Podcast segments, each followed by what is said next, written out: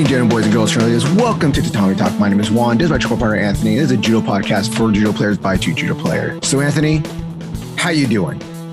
Yeah. So, last episode, I was supposed to do some corrections on some of the things I said in the past episodes, but I forgot to do it.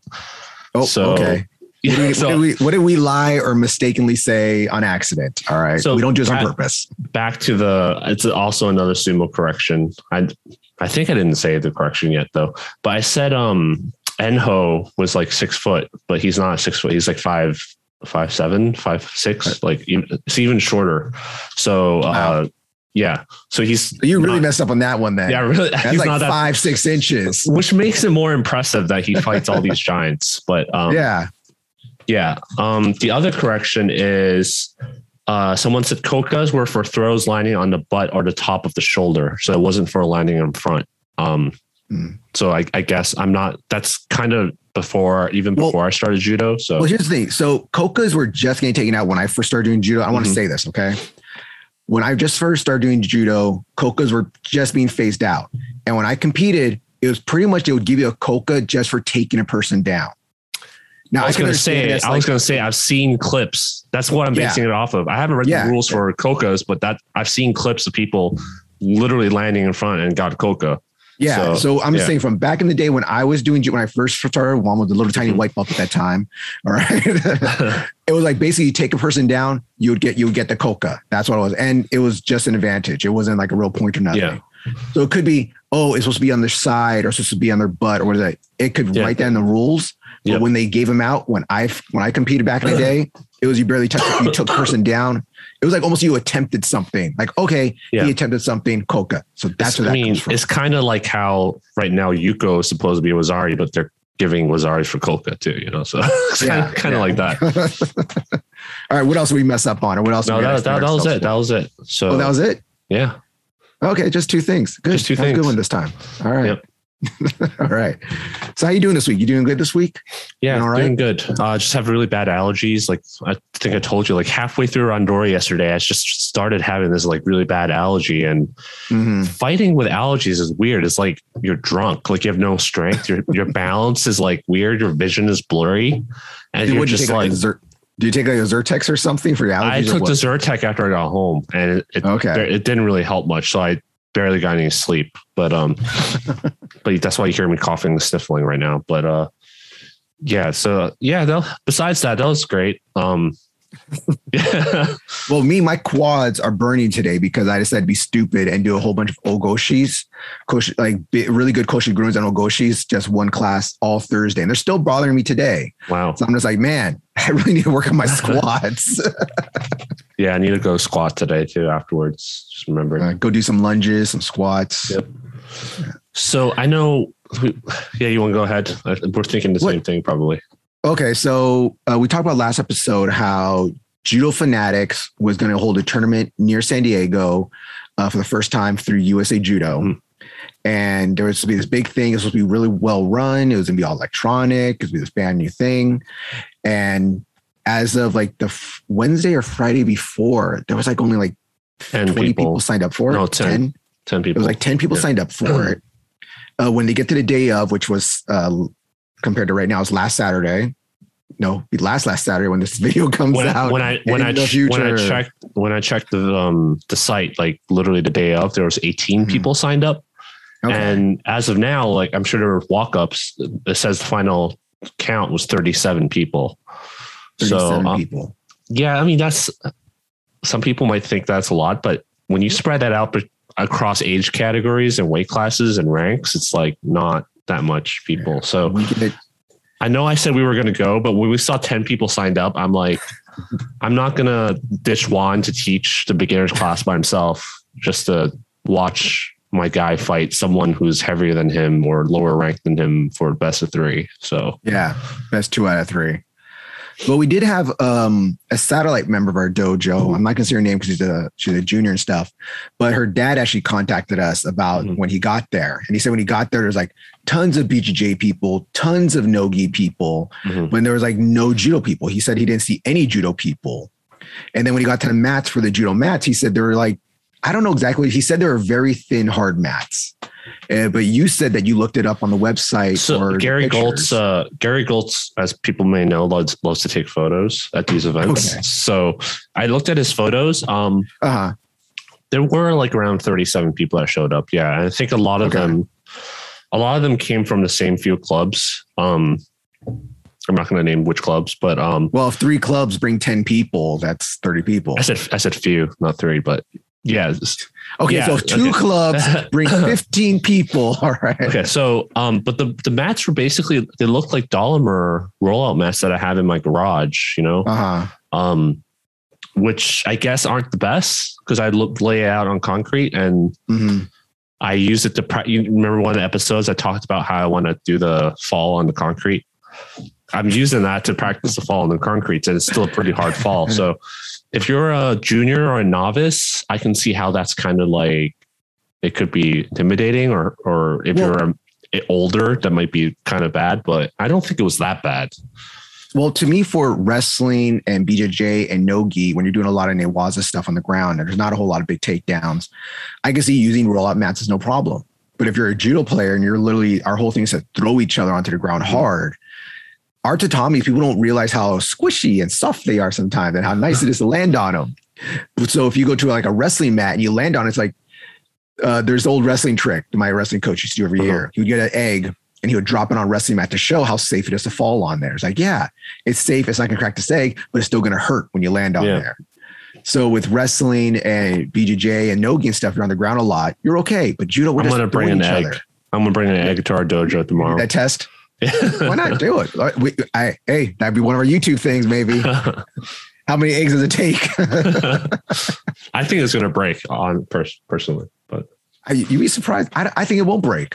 You want to you want to put a, you want to put a case on it?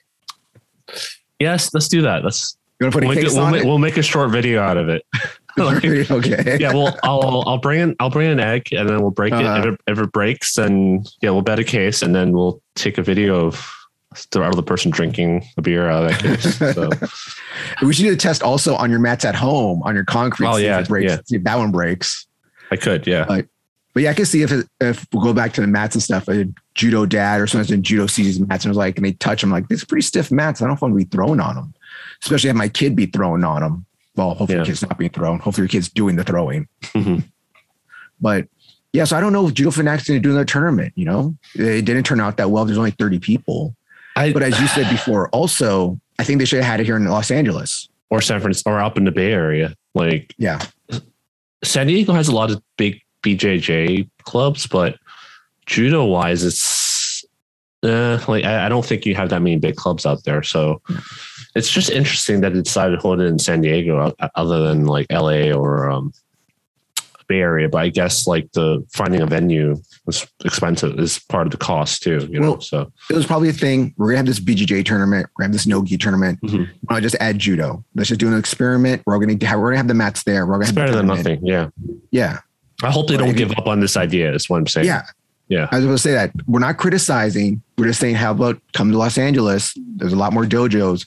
If it was in LA, you know, uh, LA, uh, Hollywood Go, LA Dojo, Tenri, Sawtelle, um, Gold to probably go also. Uh, there's just a lot more dojos out here that I think would easily get there than driving the hour and a half or two hours to get to San Diego. Yep. Yeah, so that's that's that. All right, that's that. Anything else you want to talk to talk about before we go to the interview today? No, let's go go ahead and interview. All right. Without without any further ado, let's get to our next interview. Hey everyone. Um, so today we're interviewing Liana Mutia, and she's on the Tokyo 2021 Paralympian team for USA. So, uh, Liana, would you like to introduce yourself? Um, yeah, of course. Uh, hi, my name is Liana. Um, I was just in Tokyo for the uh, Tokyo 2020 slash 2021 Paralympics. Um, I competed in the minus 63 judo category for women, if that wasn't obvious. um, how are you all doing today? I'm good. Uh, we're doing great. We're fi- we're very happy to have you on the show. Um, That's good. so to we hear. talk about when we when we talk about interviewing people and stuff. I like to know. So, how did you get into martial arts, and how did you pick judo of all the martial arts out there? Um, I used to wrestle in high school, and I would um, do judo in the off season just to stay in shape, I guess. And one day I was, I, I don't know how, but somehow I got in the news and it alerted a few of the coaches to of USA Judo, I guess Paralympic USA Judo to my presence and they recruited me and it just went on from there. Um, That's great. it is, it was, it was uh, definitely life changing. I basically started, I basically truly started judo at 17 and made it at 22. All right. So when you started wrestling, how did you get it? How did you get into wrestling then? Did you just was your parents just like, oh, she's a grappler. She just keeps wrestling with that teddy bear right there. She keeps pinning it. Um, I'm not sure actually. Most things I do are on a whim, and I think I just decided to go there one day and start wrestling.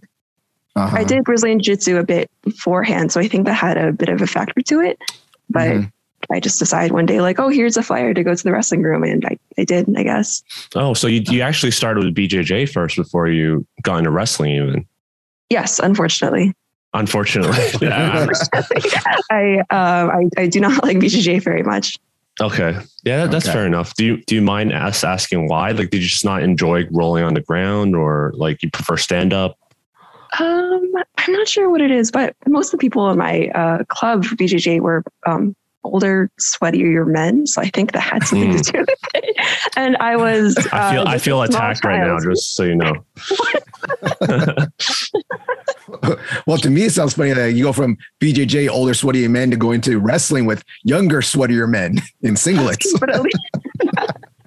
I think it's a big difference. Teenage me thought it was a big difference. Uh, okay.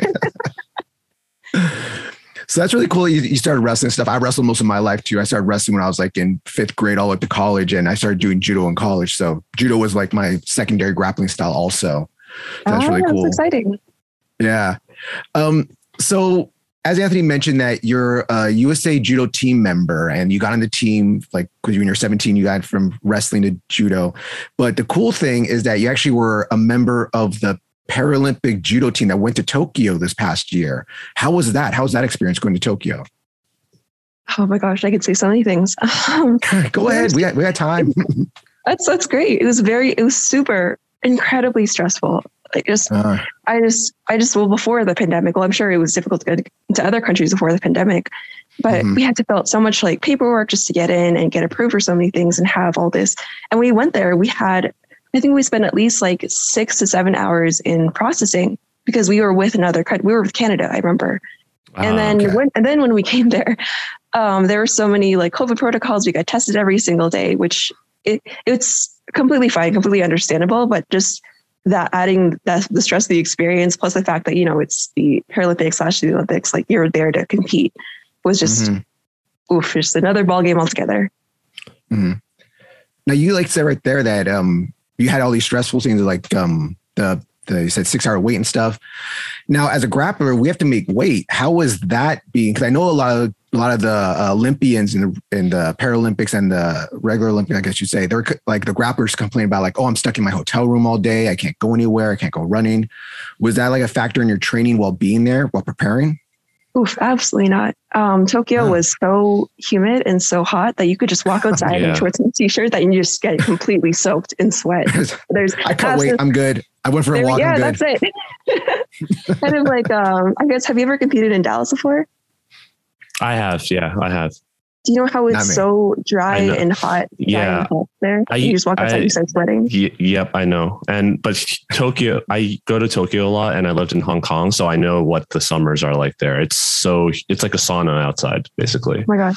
Oh, so you do know it's it's so miserable. I would be able to take it. Yeah, I don't know how people do it. Um, I actually, uh, we went, we talked, did an episode where we talked about going to Tokyo with uh, Johnny, who who connected us for this interview. Um, I don't know how people wore this the um, the Mizuno uh, weight cutting suit while running in the middle of the city and that humid is in that humidity is just insane.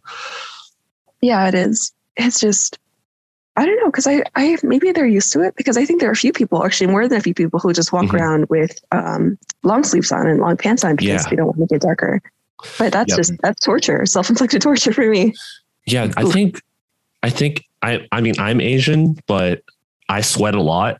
But I think there's something about Japanese Asians that they just don't sweat as much because um, for example, you can't get deodorant in a lot of Asian countries because it's not a very popular item to use there because people don't sweat that much. And yeah. um, people in Japan, they wear suits to work all the time. And I'm, I'm like in t-shirts and shorts and I don't know how they're wearing a full on suit in the train and not sweating at all. It's just very different physiology. I, I would very much like to have that physiology. I also sweat a lot, um, thankfully. So I usually fight 57 kilos, but I bumped mm-hmm. up in weight last year because I, I, just wanted to make it. I wasn't going to make it if I stayed 57 kilos. Mm-hmm. Okay. And yeah, and I'm, I'm I don't know. Sorry, that kind of connected back to the previous question. Was cutting weight a thing? It was obvious. It was uh, very very much not a thing. Making weight was uh, very easy in Japan. So did well, someone else take your spot for the, that for the 57, 57 kilos you said? Um, for 63, it was just I, I don't want to say a weaker weight class, but there was an opportunity at Pan Am's. Mm-hmm. If okay. I went Nothing and medaled, I would get enough points. So yeah, I went and took. Huh? I'm gonna say there's nothing wrong with that. I was actually gonna ask you, how did that decision go from going from your regular weight class to bumping up to another one? Oh, okay. Um, my teammate, he's actually my teammate slash personal coach, really, Ron Hawthorne. He looked at the, um, I guess, rankings and said, and told me to go up a weight class because it'd be easier. And I didn't believe him for mm-hmm. a long time. so you're, you're trying to set me up, aren't you? You set me up. I don't trust you. yeah, I was like, I was like, I'm gonna go oh, sorry, I have a talking clock. Um, and I was like, I'm going to go up to this weight class and these giant women are going to smash me and then I'm going to like die, I guess. uh, but that didn't happen. I went to, I went to Pan Am's in Canada and took gold. Great. Fantastic. Mm-hmm. And so that that just solid, uh, solidified your decision. Like, okay, well, I can hang with these ladies here. Though. I'm gonna go up and I'm going to the world stage. Let's see, let's see how it goes. Let's go to the Olympics. Yes, at least for that last year, I was um, I was quite confident about it. So I wasn't sure where I was going where with that. No, it's it's okay. So is this going to be your new weight? This going to be your main new weight class, or you feel like you're going to bump back down again? Um, I'm not sure. They're well, according to IBSA, they're supposed to be changing the weight classes and the rules for the new yeah. pod, but we haven't heard anything yet. Yeah, yeah, that's so, what I heard uh, too. Mm, oh, year. really? Yeah, yeah, it's, definitely every year. I wish they would tell us so that I could, I guess, like everybody could know. So mm-hmm. correct correct me if I'm wrong. So I heard the same thing that they're combining weight, reducing the amount of weight classes, but um, are they also like compacting the visually impaired categories? Because I know there's like two or three um categories, right? Yes, they were talking about putting and making it all B1. I'm a B1, which is the mm-hmm. lowest mm-hmm. vision possible. It's basically completely blind. Uh-huh. Um, and there's the B2s and B3s who have slightly more functional vision.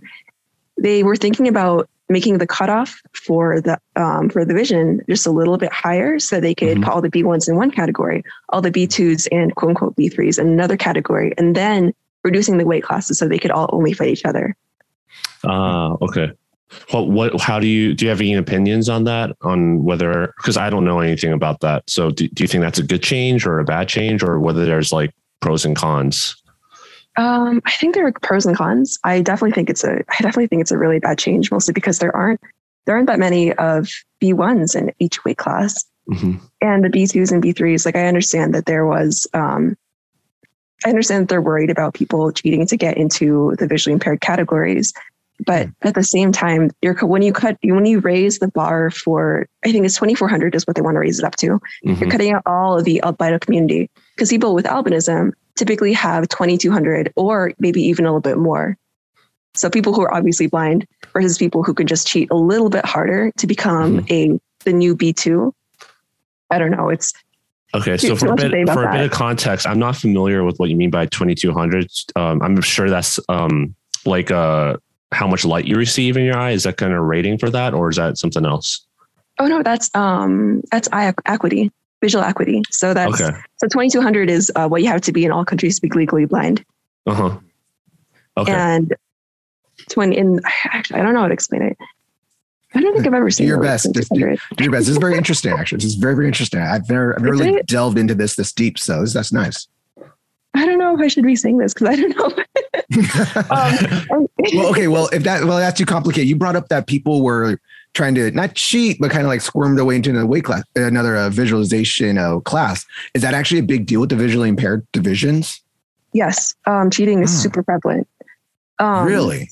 Yeah, because it's I don't know explain it, but it's very. I keep sorry, I keep saying I don't know explain it, and then I go on to explain it. But please, go ahead, go ahead. Try your best. I'm enjoying this. I'm learning a lot.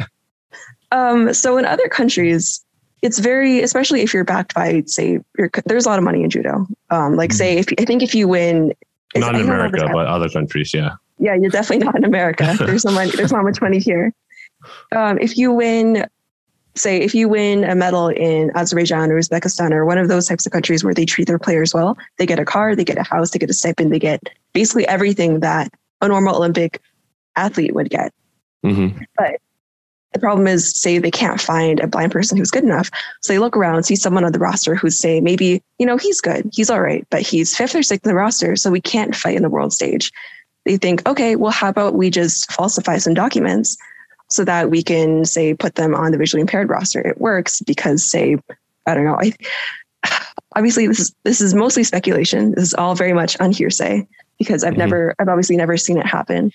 But it is very easy to make eye documents. It's very easy to pay someone off. And that happens very much because judo is so anyway, that that was Yeah. my whole I probably shouldn't say anymore. Yeah, well, when you said like, oh, they get a car and everything that a regular athlete would get, I'm like, how would a how would a blind athlete drive a car? they get a driver too, also. Okay. Hopefully Well, get a that's- yeah, driver. Yeah, but um, so would you Get the new say? Tesla that drives for them? Okay.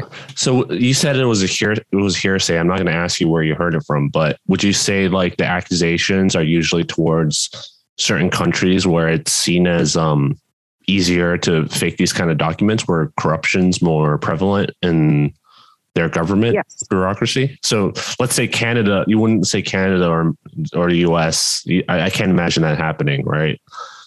Because the I the risks think of getting so. exposed is pretty large. I was going to say actually, so I have one thing to one thing to refute that because I just remembered this. Um, the Mhm. Korean team, most of them in was it 2020? I think it was Mhm. 2020. They found out most of their athletes were cheating to get into the You said Korea. You said Korea. Korea, Okay. Oh my God. Wow. and they ended up going to jail, except for a few of them who were, you know, like actually blind. Huh. So they went from being, I think they went from being one of the strongest teams in the world to one of the smallest because they're just, I don't know. I think most of them were sent to jail. I can't remember exactly what the outcome was of that, but it wasn't pretty. Okay. Uh-huh. I'm probably gonna have to do some research after this and put post it in our uh no, show notes afterwards because this is super interesting. I never knew that. Um, Yeah. but yeah, Korea takes cheating seriously. Like even in video games, like people get thrown in jail for throwing matches and stuff. Oh my God, that's You're- crazy. You and your Yeah. StarCraft. Yeah, StarCraft. well, there was a guy So- that got exposed for throwing matches, and he actually tried to commit suicide too. So oh my God. yeah, Well, That's well, horrifying. to, well, to go back, like what was I can't remember if it was Rio where they caught the was a Korean or Chinese team that the badmintons are trying to throw matches to get a better spot. Also, remember oh that? oh my gosh, I, I I mean, I'm not surprised. I haven't heard of it. But I'm not surprised. So But on to a lighter note, I want to get something lighter. That's pretty deep. That's very interesting stuff. I never heard of that before. But back to the Olympics. How was it representing the U.S. in the Olympics? And is something that's very rare for most people. Most of us aren't going to go to Olympics to represent the United States. But how is that for you? Um, definitely unlike anything I had ever experienced before. I think it actually, I, I want to say that, but I also want to say it felt really casual because there was no one in the stand, so it almost felt like a normal, say, judo tournament, maybe maybe Mhm. even like a like a home uh, local tournament because there was nobody in the stands. Yeah, yeah, Yeah. I, I definitely think that would be a change. With no one Definitely. there. You guys think that the at the regular games they had the teammates and coaches were all shouting that. They didn't have that for the impaired one either, or they did. Oh, no, no, they the impaired, did. I mean, Oh, They okay. did, but So we're all wasn't blind people in the stands. So Oh, it's not like they can really. I guess they can yell, but it's not like you really know what's going on in the mat. Yeah. You can't see that far.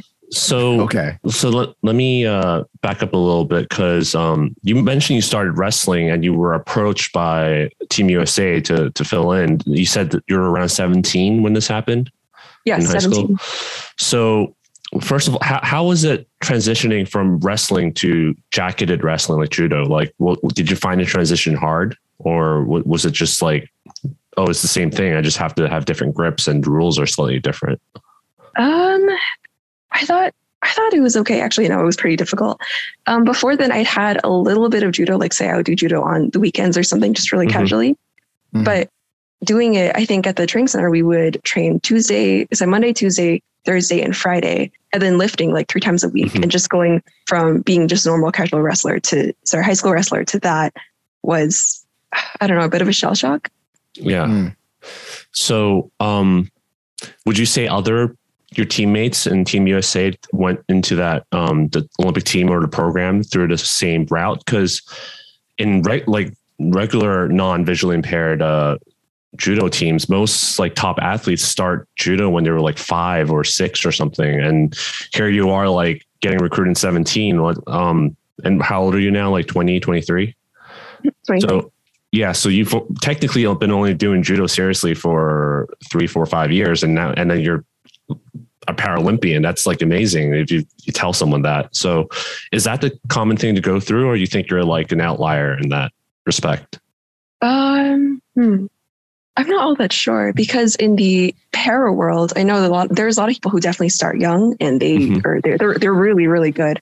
But there are a lot of people who also are just randomly recruited and they just so happen to make it for whatever reason. So I think uh, that's a hard question. So I think I am a bit of an outlier in that case. Okay.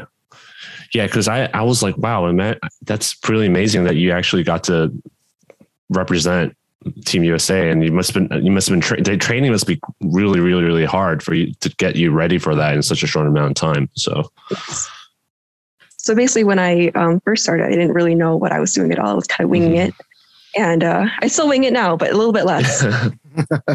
okay. Well, it's funny because um, Anthony's always been very interested in teaching a blind person because uh, where our dojo is, there's a blind institute not too far away. And every now and then we'll get someone from the blind institute to come over and ask, "Oh, we want to put a, we have a person interested in doing judo. Uh, we have some people want to put turn do some grappling." And they come every every so often, but no one ever really shows up. No one actually comes to train. And we actually had a recent we had a recent person actually call us and wanted to come and train. They'd done judo before, and Anthony got real excited. He's like, because for some reason he's always wanted to train a blind person. He Anthony's always up for the good challenge, you know. yeah. So yeah. So you I, first- sorry, Juan, but I no, no, I was go ahead, go ahead. I'll, I actually got interested because I watched one of the Rio Olympic Games where it was I, I can't remember the name of the the judokas, but it was Japan versus Bulgaria, and that match was like one of the most amazing matches I've ever seen, like for visually impaired uh, judo, and that kind of motivated me into doing more research into um, teaching, and I was looking at YouTube instructionals and how how um, you would teach someone who's visually impaired and everything, and then um, I'm not sure if, if you're familiar with this, Liana, but um, Mhm. leading up to the Tokyo Olympics, um, they actually did a lot of uh, anime and manga collaborations with the Olympic Committee to try and promote the Paralympic Games. And one of the sports that they did was judo.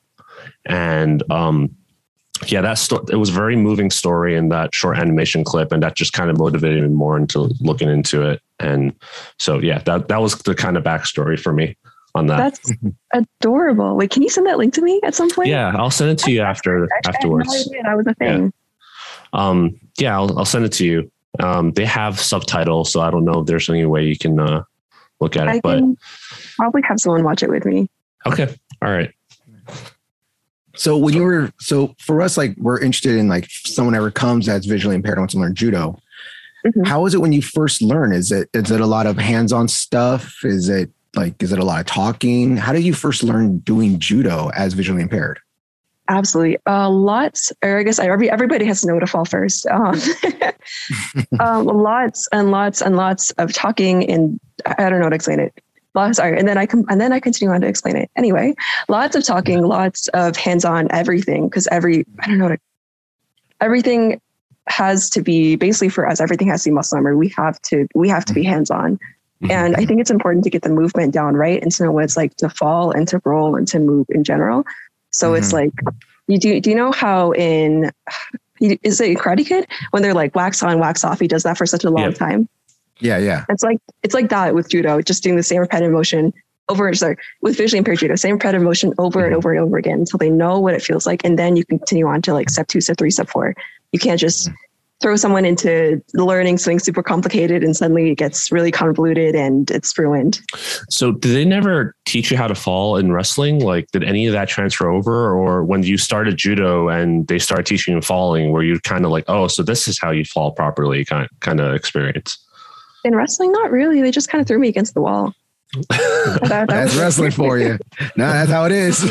you learn how to fall by just doing it. yeah, that's right. we'll teach you a double, but we're going to teach you how to take the double. that's right. the only thing they actually, I remember the only thing they really said to me was don't post your arm. And that's, that's the only instruction Yeah. I got. And you're literally. like, how do I know what I'm posting? How do I know I'm not posting? Like, how So- do we, yeah.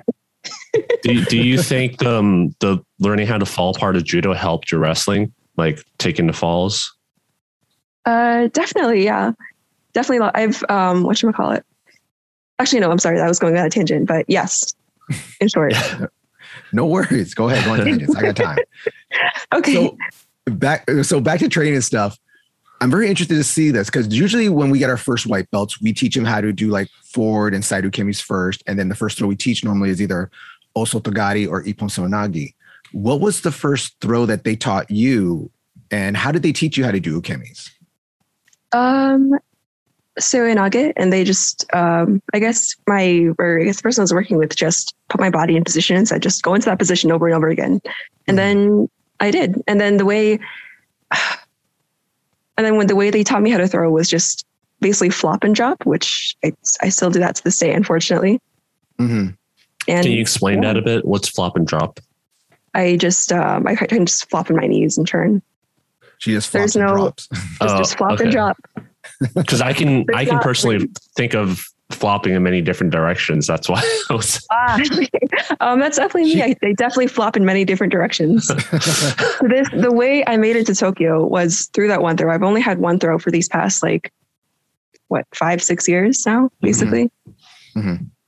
Yeah, I guess that says a lot to the integrity of the throw. Um, no, that's not because all you need is one good throw, 10,000 different ways. That's all you need. One good throw that you know how to do. That's all you need. You don't need 10,000 throws. And if you Mm-hmm. have an amazing drop seoinage, and that's all you need. And it sounds like that sounds to me, that's all you need. So don't don't put yourself down for that. All right. I, I appreciate it. So so- what what what is the hardest throw that you think um it was to learn? Because I'm assuming you're you probably had to learn some other throws too to realize like, oh, this is not my kind of throw. So to before you abandoned it. Uh, any one-legged throw. I Any am very. I'm throw. yes. I'm five feet tall, so I run out of leg every single time. I think there's a way to hit the inner thigh and the other side, Mhm. but. I I've, I've never been able to really pull it off. Okay, interesting. Do you think it's like you said, it's because of uh, your height, or do you think it's like a balance issue, or is it something else? Um, I would say a little bit of both. I also just in general have a I don't know. I just in general like when I'm when I'm fighting, I don't really have much sense of direction where I'm really Mhm. going. That sounds really bad now they say it out loud. But so when I do something, it just goes in whatever direction that I happen to be pulling. So I Mhm. feel like I, I really don't have the finesse to pull off something like that. I see. Okay. Yeah, that's kind of like the way I fight or way I, I teach how to fight sometimes. I know some people get really into grip fighting. I have to get my certain grip. I have to get this. To me, I, I like to fight whatever my opponent gives me, I'm going to take. Whatever, Mhm. where they're, wherever they're at, I'm going to throw them with one of my throws from that direction. So speaking of grip fighting, um, I know in in um, visually impaired judo, you start off with the grips, and then if you both kind of disengage and you just reset. So is grip fighting a thing at all that they teach you in in when you do when you do your training sessions, or is it something that's seen as like not not very important? No, it's uh, it, no, it's it's super important. It's just really different from um, sighted judo. just Mhm. because we have to basically hang on the whole time and you can't just uh what you call I think it's they just made it illegal for this, but you can't Mhm. just hang on to one sleeve and let go with the other hand and kind of flop it around. Okay. Interesting. So it's uh, I don't know they change the rules every single year, so it's important. Well, it's like when you do blind wrestling, you have to have one hand on your opponent at all times, right? Yes. Yeah. Okay. Okay. So speak speaking of the rules, are there any rules other than the, the gripping that's um, different than um, sighted judo, or is there some other small intricacies that most people don't notice off the bat from just watching? In fighting, or do you mean like just the match In- wise? And match wise, yeah. Match wise. um, if someone like me, if, if a B one steps out of bounds, we do. I don't get. Um, I don't get judoed for that. Okay. Uh, if uh, the we B ones also get a little bit more leeway when it comes to attacking in general. Um, I think that's it. Really, there's not really many rule changes at all. It's just the same sport. Oh, okay. Do you have anything else regarding rules, Swan, before uh, I ask more questions? Rules, I don't think no, because me, I think the rules would be the same. You're gripping the person Yeah. like, hey, don't touch the leg, uh, don't grab the belt That, for too that- long. so see, that's what I heard too. That's what I've been doing a lot of research, like as I Uh-huh. said before, and I've um actually Judo Canada and I think um uh UK uh, British Judo Association BJA they all they have documents posted online on how to work with uh, visually impaired athletes for dojo Mhm. and instructors to refer to. And they, Mhm. they basically said the same thing. There's not really not much change, but we all know how IGF rules are. There's always like some rules that are ambiguous or they're not clearly defined. That's why I asked. Um, so do you compete at uh, local tournaments here in the US? Because I'd imagine like the we already don't have that many competitors for for judo in general. So how how hard is it to find like um a tournament with like a B1 or B2 or B3 uh kind of division going on, or do you end up fighting sighted judokas too? Um, at the nationals, there's always the visually impaired nationals, but there's so little people that there's not much point other than just paying to get the certificate or points or whatever. Mhm. So usually, or before the pandemic, um, I would go and fight in visual, sorry, at sighted tournaments in sighted divisions. Mhm. But um, it's definitely been a while. So I actually seen that happen uh, before at nationals uh, one year, but Mhm. I don't know. I didn't. I just saw it from the side, so I didn't know if it was like an exhibition match or something. But I did see like a sighted judoka fight a visually impaired one, and um, they started off with the grips and stuff. Have Have you d- tried that before? Yes, Or always. okay. I don't have enough vision to track somebody if they're not touching me. So it would just Okay. be kind of unfair. Actually, interesting thing. I don't know if they've changed it, but apparently in the US, you can just choose, if you're sighted, you can just choose not to start with the grips because they're fighting in the side, because the blind person's fighting in the side division. Mhm. And I hope that's changed because what kind of person would do that? Yeah. that would be terrible. I can just imagine, like, just I'm gonna just say, I just imagine an asshole out there be like, "You, can, I'm not touching you," like just trying to stay away from you, and just out of nowhere, then grip and throw. Like that's BS. That is not fair. Like, I agree. Like I'm just imagining someone just running in circles around this blind person on the mat. Like what? oh, yeah, of course, that's exactly what I see. Just doing shuffle step around the person. I'm behind you now. Oh, I'm in front of you now. It's like this is like a horror film or like uh, what is like a Twilight Zone episode. So when you fight when you fight a sighted judoka, I'm assuming you're using the visually impaired rules then for everything, like including what you said about stepping outside. Does that apply for the sighted judoka too? If they step outside? I don't think so. It only applies for people who are um, B1, like B2s and B3s incited. They they get penalized for stepping outside because they can Mm. see the um, is it blue and yellow, yellow and red? Yeah, different, yeah. the different colors red. of the mat. Okay, so when you fight them, it, the the Shido rules wouldn't apply to you, but it would apply to them. Basically, is what you're saying. Yes, I think so. Okay, I need to pay more attention next time I see this happen because I've been really in, interested in um, Mm. wondering how that works. But Mhm. One day we'll maybe get a visually impaired person to dojo and we can have to learn all this stuff to get them to compete. Y'all did get that call, so hopefully someone shows up instead of saying they're going to show up. well, they said they were going to show up two Saturdays ago, but they didn't. So we'll, we'll see what happens. But I'm sure there's like challenges in like finding, um, getting a ride to come to, because in LA you need a car to get around. So, Oh, it's, really? yeah, that's we have really bad public transportation. So I'm my sure he ha- he has to be able to find someone to to get him there and sign up and everything. So Mm, he could wanna- probably take paratransit, but it depends on where you are in LA. I don't know if there's like a difference between um distance and whatnot. I don't know. Any anyway, anyway, sorry, I digress. No, it's okay. I'm gonna say we don't have bad transit in LA. We just have limited transit. It's not bad. It's just very limited. All right. Oof. Still. Uh, Get this guy an Uber, okay? Let's get him an Uber or Lyft. Mhm. So I want to go back to the Olympics again because I'm very excited about that one. So you went to this Olympics, you competed.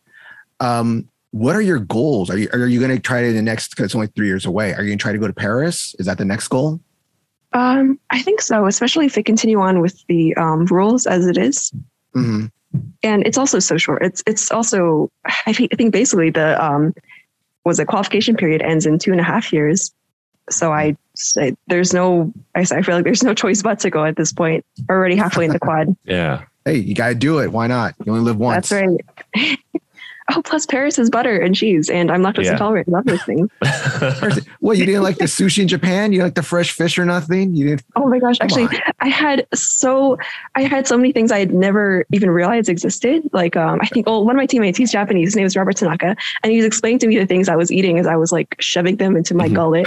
oh, I've, I've seen him train at Sawtelle before here in L- out in LA. Have you really? Yeah. So what was the interesting thing you ate that is in Japan that you didn't know what it was? Huh? Oh well, I just kind of judged by um whether I was there or not, which is a really bad way of judging things. um, and I just tried everything. I mean, I don't. I mean, if I have an allergy, like then you know, oh Mhm. well. But yeah, Yeah. One, one of my friends found out the hard way that they were allergic to horse because their friend tricked tricked her into eating horse sashimi, hor- like raw Ah, horse meat oh. in, in Japan. And they ended up Oh, no. getting like severe allergic reaction and they had to send her to the hospital. But that's such a random Medical thing to be. yeah. I shouldn't be laughing. Um, oh, Hey, it sounds horrible, but it's still funny. so but you, you can take a you can take a, a lactose intolerant pill nowadays because my sister is really lactose intolerant, so she takes a pill before she eats all her uh, dairy and baked products and everything. So you do that in France. Yes, I do. I think I would uh, kill my team if I didn't. I have to. Sorry, I, That I would be a being great- gross. no, this is just, this is just me being a gross dude. That would be a hilarious joke to do on the van one day. That's that wrestling humor coming out right there. Show them a wrestler. That's right. That's right. Wrestlers are kind of.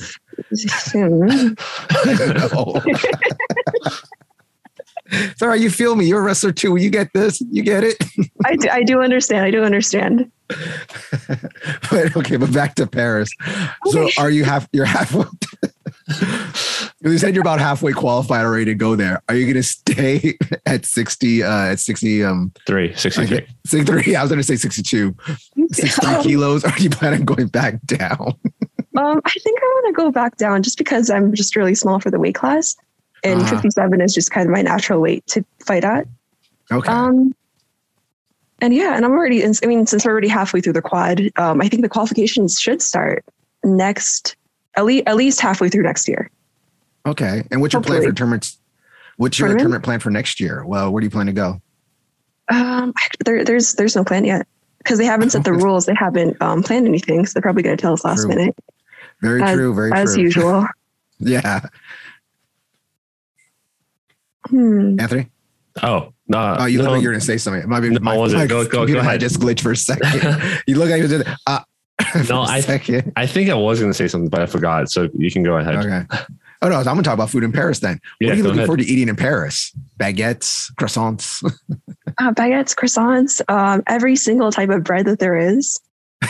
All right. Uh, let's see what Go else. little- There's Going on bread quest. just just straight bread quest.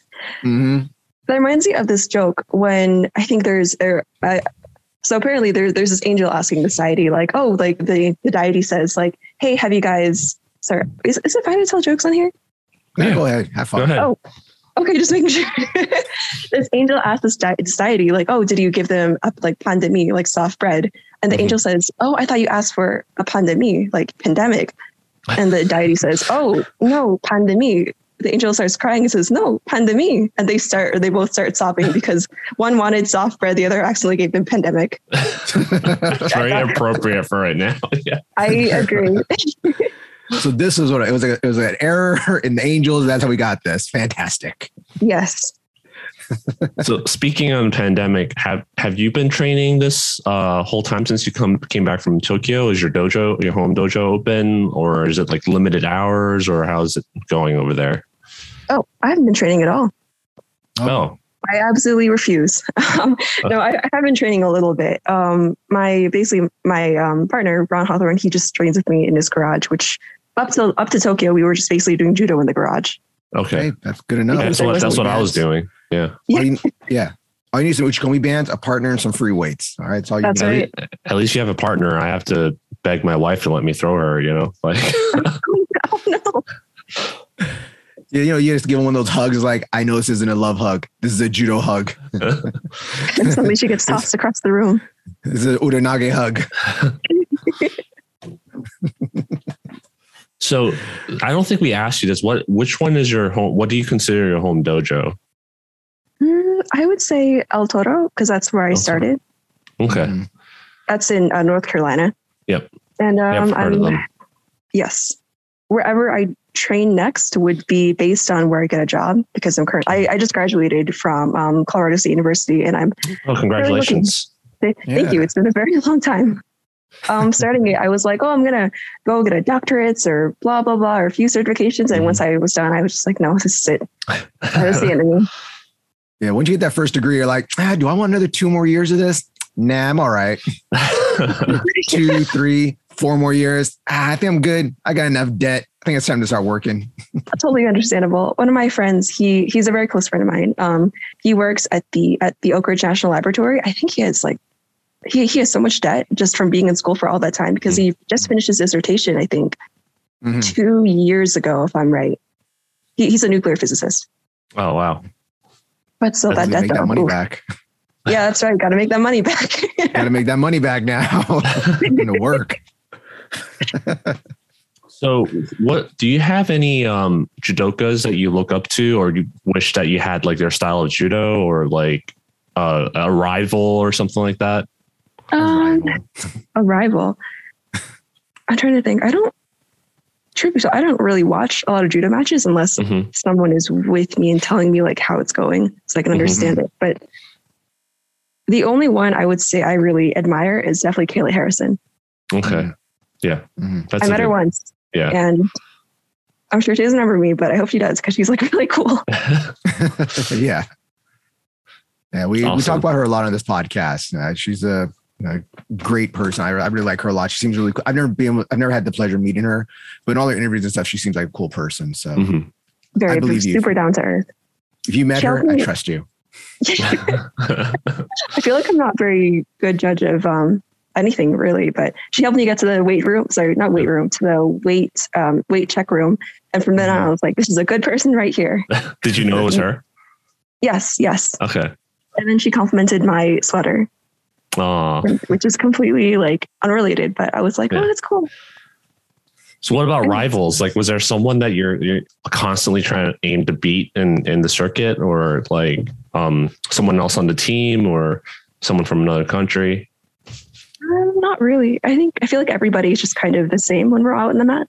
hmm hmm I mean, they all look the same anyway, so I just fight them all the same way, unless, or I guess I have specific plans for each person, hmm but if not, they're all the same.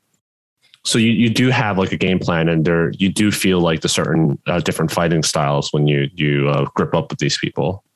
Definitely, yeah. Okay. Like if they say, I mean, not that you should be riding on someone's hip anyway, but if say if they're a great Uchimata player, you don't want to be Mhm. riding on their hip trying to or not get them back because there's Yeah. a chance you could, You just go Get flying. and, like, yeah. yeah, pretty much.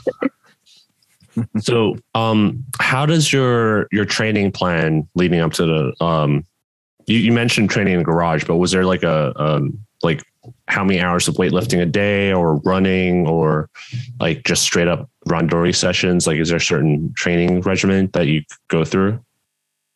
Um, I was doing a lot of weightlifting hmm at the time. That's really all that I had access to doing formally, um, or not even formally because I was working at my local gym. Um, Yeah. that was basically it. I would go to, I would go weight, go weightlift. I would go do judo in my garage and that's it. That, that was the extent of my training really. So about 20 to 40 hours of training a week. Wow, that's a, that's still pretty. Just for something simple, that's still pretty impressive. Oh, she's getting ready for the I- Olympics, man. Come Yeah. on. It's still pretty impressive. All right, get out of here, Anthony. Shut up, fool. Yeah, but I think it's amazing that you're still practicing the entire time. And um, I get that you want that a lot of places are closed. Like our dojo right now, we're open, but we are because we're part of a community center, we have like mandates where you have to be fully vaccinated. Or if you're not fully vaccinated, you have to get tested once a week.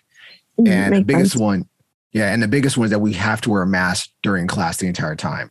And that's a big turnoff for some people. But hey, That's a city safe, man. right? That's a city mandate, and they just said they're not going to change the mandate for the rest of the year. So yeah. Hey, Yeah. I don't care. I get for my job, I get tested every time I work. I get tested every day before I work, and I get tested every day I do work. So I don't, I don't care. I get nose swabbed in my nose every day. Oof, that's painful. Yeah, when we were yeah. in Tokyo, we were doing um I think we were doing this we were doing the spit tests. And I Oh, was so, so thankful for that because I hate this no I hate the nose swab thing. uh-huh. I think I've, I think I've just gotten used to it throughout the year now. It's just like nothing to me now. But I will sometimes get a mean nurse that will like go a little deep, like, oh, oh my god, my brain. So, is there actually a world championship for visually impaired too, or is it just the, the Olympics is the only thing that um, people train towards? It's uh no, it's it's the same as the sighted. Um Okay. everything's basically like we have Grand Prix, Grand Prix, Grand Slams, um Are they the same Uh, exact stops? Uh not actually some sometimes they overlap, but it Mhm. depends on which whichever IBSA chooses for that year, which is probably which is usually chosen like I don't know, with blindfolded with darts. But Okay. Yeah. Because because the veterans and the juniors and I- I cadets like they all host in different places every year. So Yeah. Ah, I see. Yeah, we're basically the same except with different um different places. okay, Sorry, same tournaments, different places. So Same, anyway, to say. different places. Yeah. So it's kind of the same as veterans. Like for example, this year this year the veterans is in Portugal versus the the regular the regular one was in uh where was it? I forgot. Crap. We were just Was it wa- watching be- it. Was it going to be in Paris? I think it might have been Paris. Yeah.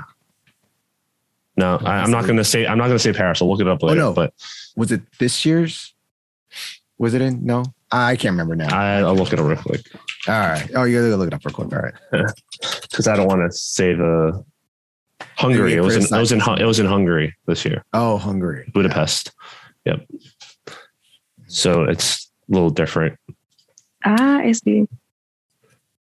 So, do you have any other hobbies outside of judo? Like, do you do any other sports or any anything else? Uh, not really in the way of sports. I'm not very athletic.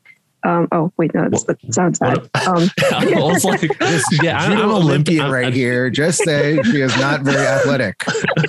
Great. Use that headline. Man. Yeah, that's that's that's going to be the title of this podcast. Like, You're this gonna take all that and just get that one part. literally just uh, like a one second podcast. Oh, not that athletic. Humble brag, you know, like Yeah. Uh, I'm not that good. I'm just an Olympian, you know. Nah, I just want to say that. I'm just, I'm I, um, I don't really think I am that athletic though. I'm just I, my technique isn't all that good either. I'm just really aggressive. Mhm. Mhm. um. Well, so I, I didn't mean just like sports. I mean like anything else you do in your free time. I love reading, especially like foreign like foreign web novels. Like um, I don't. What was it? Is it manhwa? Ma- Manhwa? yeah, manhwa? Manhwa, the I don't- I Korean ones. Yeah, yeah. I can't read ones, those, yeah. but whenever something gets adapted to manhwa, I know it's a good webtoon. So, no, sorry, Mhm. good web novels. I immediately like Mm. work it down in a matter of like hours. That I Oh, repeat do you- the same thing. do- like, Do you read webtoons? yeah, or I, I can't see enough to read webtoons, Okay. but I read the web novels because the moment something gets adapted to webtoon, I know it's I know it's a good book. Um. So how? What is it that allows you to read uh, one over the other? Like you said, it's like I'm assuming there's some sort of uh, technology that allows you to read one that, but not the other. I have a screen reader, so it reads off Mhm. all my documents for me. Okay, so the novels would be in text format that they can actually uh, read, I guess, and then the webtoons are since they're technically all images. That's probably why they can't read it. Yes. Okay, I guess someone could like sit next to me and explain what's going on, but it's just Mhm. not as fun as actually reading the actual book. yeah, yeah, yeah. I understand because there's actually a judo webtoon. I was actually talking to my friend about it today. Um, and Mhm. yeah, the, but I, I I can see now because it's all images. Yeah, What does it have? Is it based on a web novel or is it just like original webtoon? original. It's um I actually Okay. um talked to the the author before and um the the webtoon is actually called the the gentle way and it's kind of like a romantic comedy kind of thing so yeah about judo about judo it's about this girl who is very insecure and shy and she it's it's kind of very heavily hinted that she wants to defeat her sister in judo and her sister's like this amazing national competitor so she's training to catch up with her. But i'm just like in real life that would never happen you know? Like, oh my gosh, yeah, that would take like years and years, and you wouldn't Yeah. even get a satisfying outcome. Yeah I, she's she's struggling to even ask people to do randori with her so she would many times end up um ending practice without doing any randori rounds so she's, she's so shy um, Uh, Yeah, because it's I- one I- it's one of understand that feel. those yeah, it's one of those big clubs where you kind of just have to go find someone, grab someone, and go on the mat. It's not like a Mhm. small club, regular club where it's like, okay, you and you come go next. Like doesn't happen like that. So I, Yeah. really interesting if uh you you recommend it to your other friends if you want. Um it's I, I um, will. I will. Yep. Hmm. I also really like uh, watching. Um, I guess a. Or I guess a, I, I can't do the ARG itself, but um, like ARGs, various um, analog Mm-hmm. horror, etc. Like I guess internet horror sort of things or indie Uh-huh. horror. I also I also really really love um, literature RPG text games.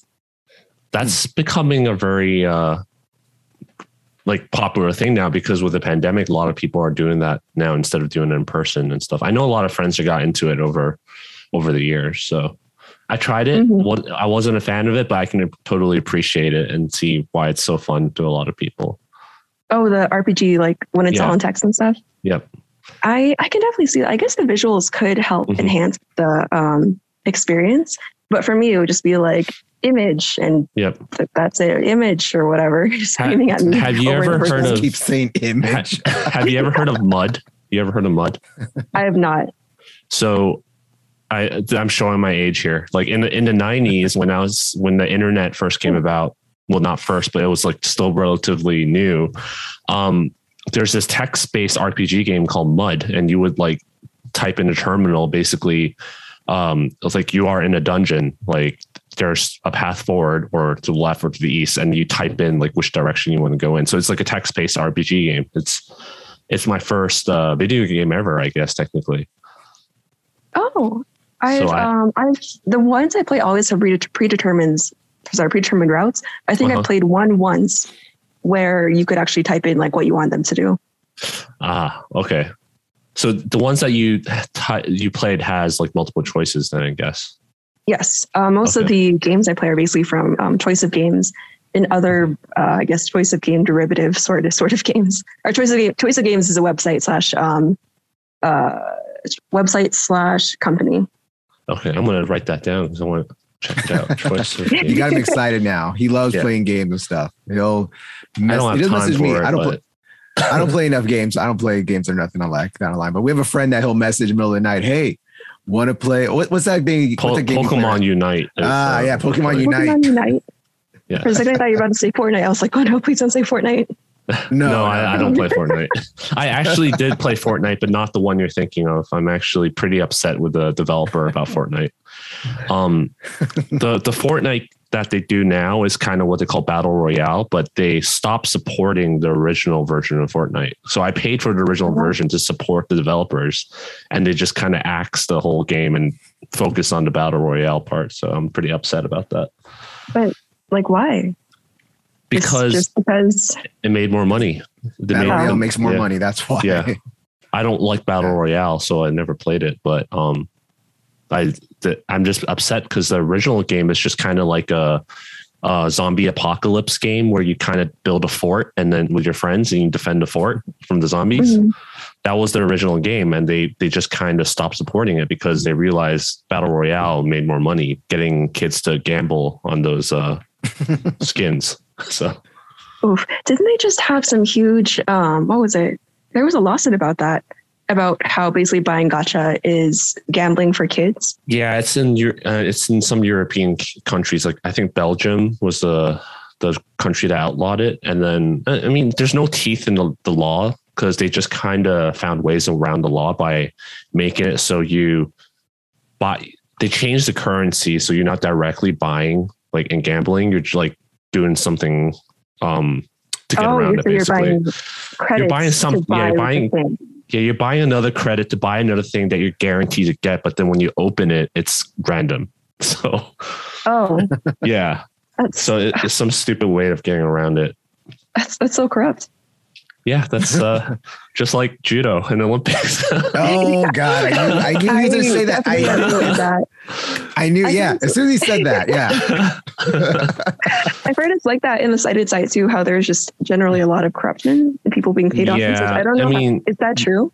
it's very i mean it, you you know travis stevens right so he actually uploaded an episode uh, short video before about how i cheated my way through the olympics it was kind of like a clickbaity title but um he This is a basically clip says that he uses. yeah he he put his fingers inside the sleeve basically and make sure the ref doesn't see it you know there's that and um we also see it a lot in the international stage where people cover their own lapel but they turn their backs to the referees when they do it so they can't see it Uh, um, there's stuff like that, but then there's also like the world champion uh, Dari Below did like one year. She blatantly grabbed a girl's ponytail twice in a row. Oh, and- for oh, I, I remember that. Yeah. so there's there's clearly some corruption and or not corruption favorite. Let's just call it favoritism. Yeah. And um, Well, they changed real- the whole rule. Be they changed the whole rule because Yeah. of that. Now ladies have to have their hair up, so it can't. It's not going to go on your collar. So it's like, okay, I get it. Oh, it was an accident. Now we're going to change the rules so at least all women. They're not going to make it. Oh, you can't grab her hair. No, no, we're going to make all Yeah. ladies or anyone with long hair have to have their hair up so it's not covering the collar. Yeah, but for her it was it wasn't covered in collar. She just grabbed the top of the ponytail I just and just Used it. osotogari osotogari her then first with it. Yeah. Um, Go, but it, it wasn't i understand if it's like a spur of the moment thing but like t- literally 20 seconds before that she grabbed the, her hair and yanked her with um in newaza so it happened like back to back within like a 30 minute or 30 second to one minute time span It's two Mm. two hair grabs which i don't Uh, think is an accident I don't think it's an accident either. Nah, nah, it's not. Yeah. It's not. i'm gonna Or you we're get the whole a thing lot where you get, mail. Two, yeah, get go ahead. Go ahead. Bring us heat. Bring us heat. I, I love it. Or we get the whole thing where at the Olympics where it's like uh, two countries that are going head to head, like getting Japan versus Korea, Mhm. and Korea should have been shidoed out a long time ago. But it's like, oh no, no, we, we want to see a win. We want to see something happen. We're not going to Shido out them. You know? it's just That- mostly that selective selection- enforcements of Yeah. rules yeah. That's that's crazy. I, I wasn't even aware of that one. Oh yeah, yeah. It happened at the last. I don't can't remember which match it was, but it was like it was one of the gold It medal was matches. Aaron Aaron Aaron Wolf in minus one hundred, Yeah. uh, plus one plus one hundred. No, minus I think one it was hundred. minus. minus one hundred. Minus one hundred versus uh, a Korean guy. I forgot his name, but um, Yeah. the yeah, the He Korean took guy just silver, lasted right? forever. Yeah, Oof. he Aaron Wolf got silver. Yeah, he got silver. Mhm. Yeah, Who won that in 100 kilos? Uh, that's a good question. Look it up. Yeah, I'm looking it up. But yeah, it's very sl- and literally like not too long before that, there's a Taiwanese uh, judoka fighting uh, um, uh, Japan for the gold medal in a different weight class, and um, he got shidoed like right away, like Yeah, Very, the very Taiwanese fast. guy got Shidoed very quickly. very It quickly. was like, oh, three in a row, bam, bam, bam, you're done. and then he got in, he got, got hansoku make shidoed out. like yeah, versus this Korean guy, like the match went to golden score and he should have gotten like four or five or six shidos already. So Mm. Oof. Yikes. Yeah, That's just corrupt. I, I completely feel like because I fought Japan in my first match, and I think she didn't. I was. I felt like I was the one doing all the attacking, and Oh. I wasn't sure what another person. I, I probably shouldn't say that. But anyway, but I wasn't sure if another person would be able to see it. But she was basically just holding me there the whole time, and she Mhm. didn't start talking until like the one minute thirty second mark, maybe one minute thirty, one minute forty. And when Yeah. we go grip up, they wouldn't usually they wait for you to establish your grip and get, you know, whatever. But Mhm. I would touch her and then they would say, you know, Hajime, you know, go. And I wouldn't and she she's a B three, she can see a lot. And, and not that Oh. has not that has anything to do with it, but Mhm. for someone who's like of lower vision to suddenly like not grab your bearings, it's like I don't know, it just it just Yeah. changes your whole game plan basically. Oh yeah, yeah. I think it's all So- the small little thing that that makes the difference, and then they think they can get away with it, you know. So I to- totally agree. Totally agree. Yeah. So it was Aaron Wolf that got gold, and the Korean guy uh, Guham Cho got silver, Ah, Mhm. And George Fonseca, the guy who was dancing in World Championships, got bronze. is that guy from Portugal? Yes, from Portugal. Nice. Yep, he has a really wicked uh, Seoi Otoshi, drop Seoi Otoshi, like drops Mhm. in these. Yeah, I've never seen one of his matches, but I he's I feel like he's notorious enough where I I, I know him by name, which is pretty good. yeah, Okay. I, I I feel like I'm I'm really bad at recognizing people. he's very fast for the weight class. It's it's kind of weird. Uh, no, minus one hundred. Mine's, oh oh really? Sorry, why Yeah. did I think he was 81? Yeah, he's pretty fast for the way he moves. So for for that weight, um, it's pretty Um, impressive. Sayatosh is kind of harder for a big guy to pull off, isn't it? E- exactly. I was honest, I was like, because when you said Sayatosh, I was like, oh, he's got to be like, you know, at least some in the lighter weights. Mhm. yeah, it- no, he, he- it's that's why it's really weird because he drops really freaking fast. Um, usually when people do it in that weight class, you can see it coming because people are big. But I, I, I don't know the way he does it just works. So he was world champion. That worked for him. Mm-hmm. Um, All right. so I know we're running out of things to ask, but I, I really want to ask you about. I, I mentioned it before we started the interview. Um, what kind of tips would you give someone on um, training with someone who's visually impaired or teaching someone who's visually impaired? Because um, I mean, I mean, I told you I found some documents online, and one of the things that they talked about was, um, like you said, like ha- a lot of talking, explaining on the details, and also moving their body in, in the right way. And I, I I know like they also said like not to touch someone um, without asking them first because you don't want to startle them. Like, is there any other kind of tips like that? Um, definitely be very like be almost as verbal as, or it depends on their level of vision. Like if they if they're a B two or B three, they they can see you, and that's that's a bit different. Mhm. But even so, always be as verbal as you can be because you don't want to just tell them, oh, do this, and just not and you know not explain to them what you're doing.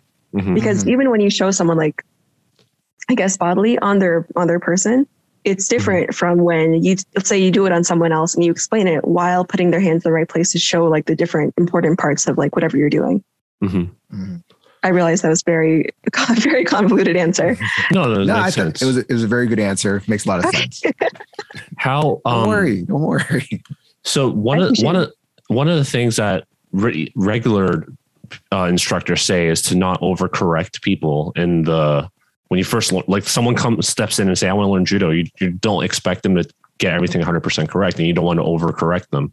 Um, do you think that also applies for visually impaired judokas or do you think because you can't see it's actually important to correct more of the details a little bit more than right than usual? Mm, i would definitely correct more than usual because whereas a sighted person they can you know they can look around and see Mhm. like maybe what they're doing wrong um, a blind person does not have that same sense. And even uh, sorry even if they can see a little bit then the like the smaller details are probably lost on them. So it's probably easier so so i in my opinion i think it's better if you overcorrect. Okay. So when you were when you were training at the not in the garage but at the dojo, um, was there any safety things in place or protocols in place to prevent you from, let's say, like running off the mat or running to a wall or or some ha- like some dojos or b- ju- Brazilian jiu-jitsu clubs have like a column in the middle of the room. Like, is there Someone Anything- driving into you and landing on you. yeah, is there Oof. anything to avoid that? um not really i think it's really just well I- well, obviously I, like all columns and walls should be padded in my opinion just Mhm. because anyone can run into that but Yes. um I definitely know that feel. Um, but not really. I think it's just based on spatial awareness, depending on how, uh, well, a lot of blind people, depending on how there is their O- O&M is orientation mobility and dependent skills have different levels of spatial awareness. Mhm. And the less spatial awareness they have, the more people should be looking out for them. So it's just a really good thing to say, you know, everyone's club, like, hey, if this person is blind, just watch out for them. Make sure they don't like die, I guess. Is there I don't want is you to there off the mat. That's just me. I don't want you to get driven into the fall off the wall. mat. I don't want you to fall off the mat. Okay. And no one land on them. No one land on them. Okay.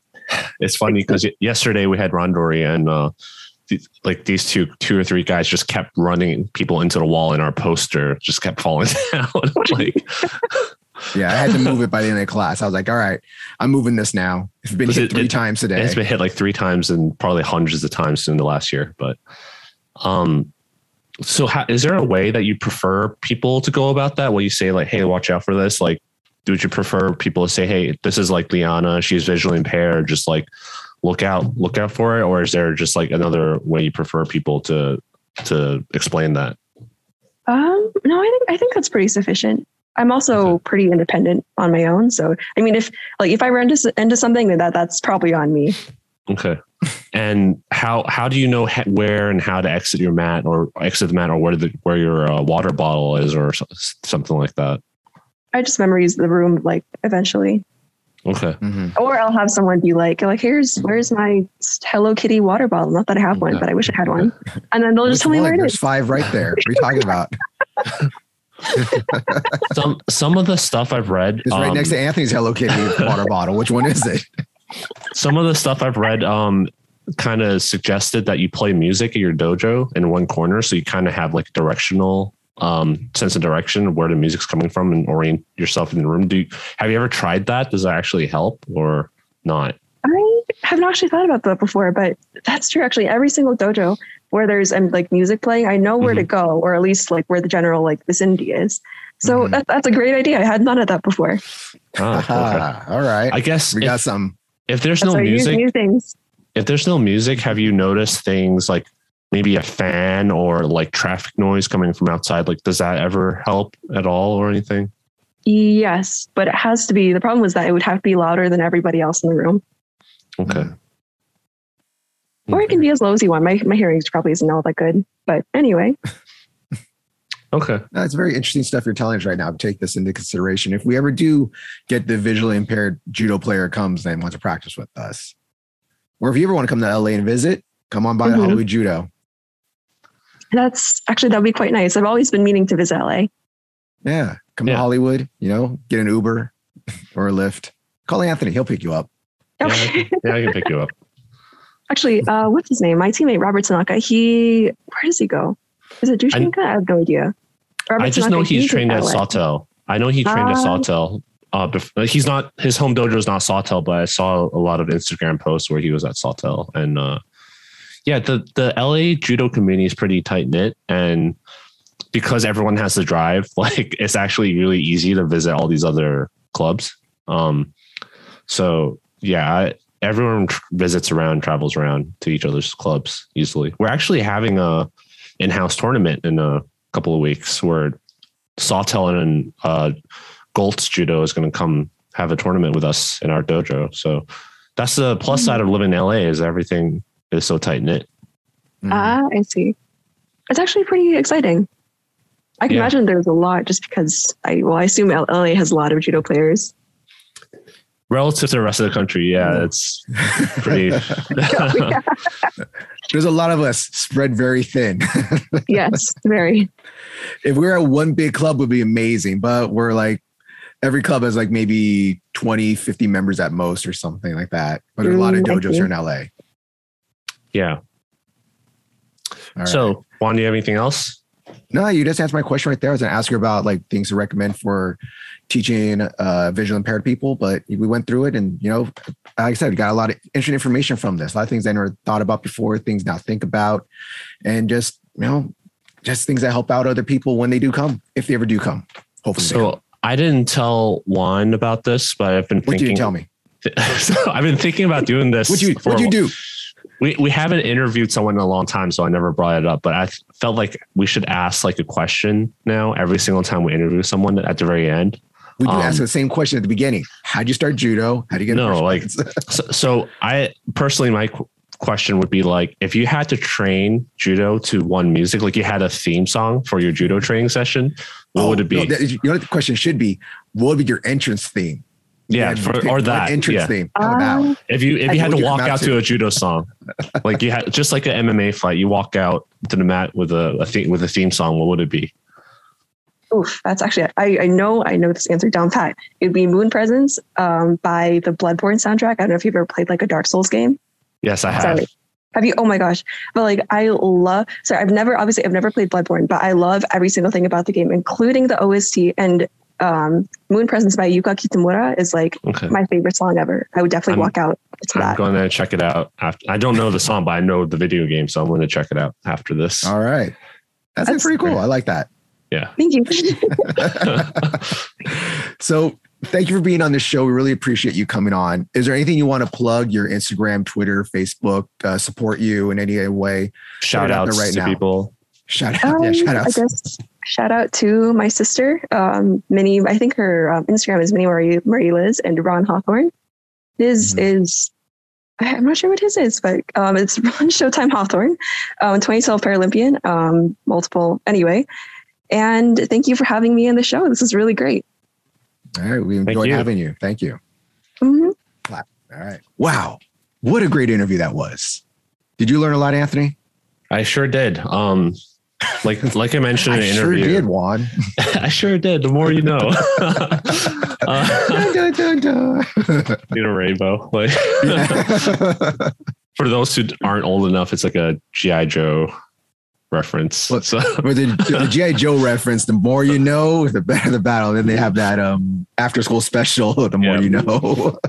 I mean, it was old even by my standards when I was watching it. Like people like it was in like an oldies channel. So uh, yeah, anyway. oldies channel. it was on. It was on broadcast. All right, it was on the broadcast not, channel. Not for me when I was a kid. So oh my god. Okay, making me feel old now.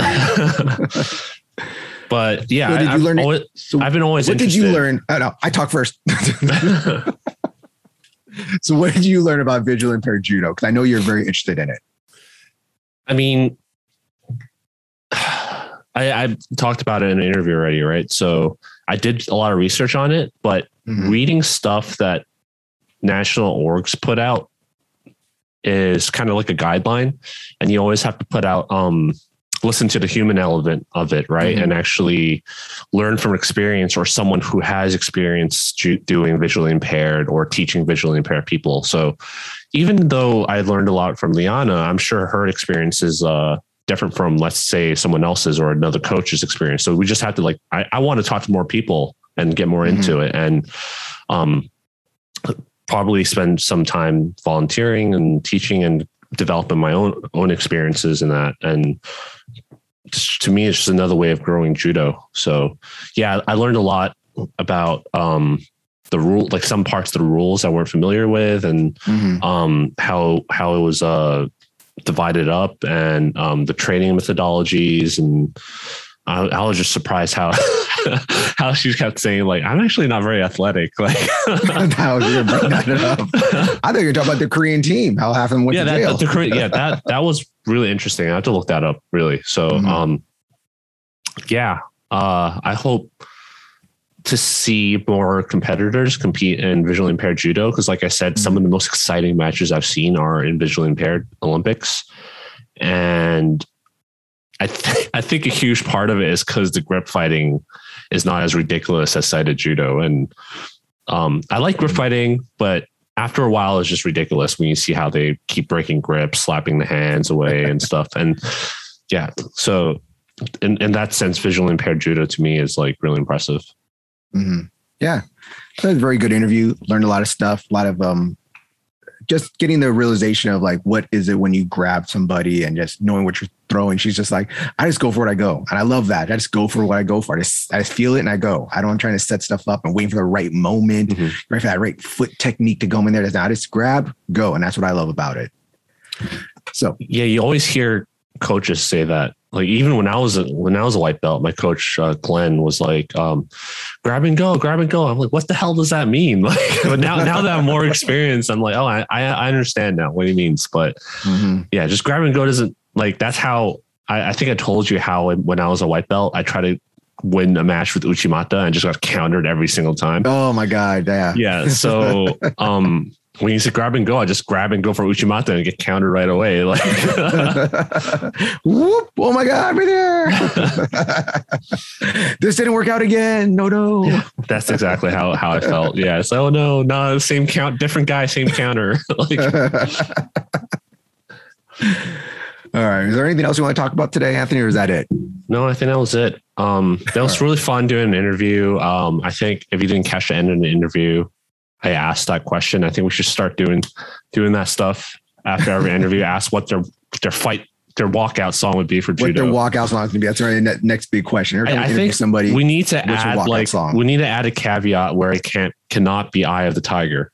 Like well, let's see, let's see who let's see how far we can go with our interviews with people till we get Eye the Tiger. Watch this our next interview. Someone says Eye the Tiger. What's that Rocky song? Um, Eye the Tiger. Ah, Japanese cartoon, our legs up in the air and stuff. yeah, I also um my sister listens to the podcast and she left a comment saying that we forgot to say our tagline at the end. So the tagline Oh, one? don't forget to slap the mat. Oh, did we forget to say that last time? We, we forgot to say that last time actually. Oh, okay. Uh, New tagline. Don't forget that one. All right. So after I'm done doing everything else, I'll remember that one. All right. Okay, so go ahead. All right. You ready for this? Yeah. All right. Please remember to like, share, and subscribe. You can follow me at the Jerry underscore one on Instagram. You can follow Anthony, Anthony Thrills on Instagram. You can follow us on Instagram at the Tommy Talk. You can follow YouTube at the Tommy Talk. You don't send us any messages. You send us any email questions. What do you want to talk about? We want us to look up. And don't forget, we haven't forgotten about you guys out there. Okay. We're doing some research. All right. At, uh, not at, but at the other one. Yeah. to Tommy Talk at gmail.com. All right. So with this new outro, Anthony, Don't forget to slap. the mat. Yeah. Talk to you All guys right, everybody. See you guys later. It's so cheesy. I love it. yeah. Maybe do that like, I don't, don't always slap the mat, but when I do, I slap it hard. All right. See ya.